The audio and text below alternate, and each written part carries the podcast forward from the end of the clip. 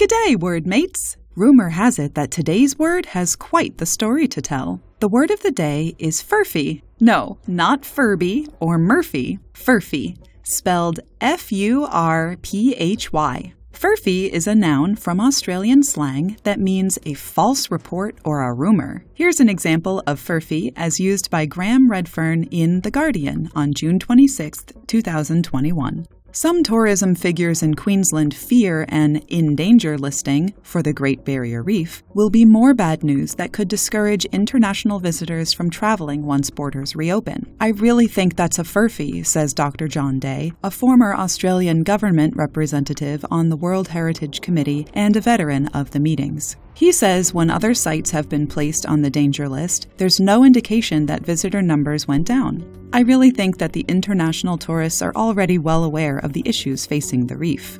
Furphy belongs to a family of words that refer to information shared openly, subtly, or privately that may or may not be true. A rumor is a story in general circulation that contains unverified information, while hearsay is a rumor based on indirect evidence. A canard, meanwhile, is obviously false or made up and often ill intentioned. A hint is an indirect suggestion, but innuendo and insinuation refer to hinted information that is derogatory or disparaging. An implication is similar, but it can be either positive or negative, and an allusion, with an A, is a passing reference whether directly or through implication. Of all of these, furphy is closest in meaning to rumor, though furphy indicates that the information is false, and to canard, though a furphy is not inherently negative. Stick to the facts with Word of the Day at dictionary.com.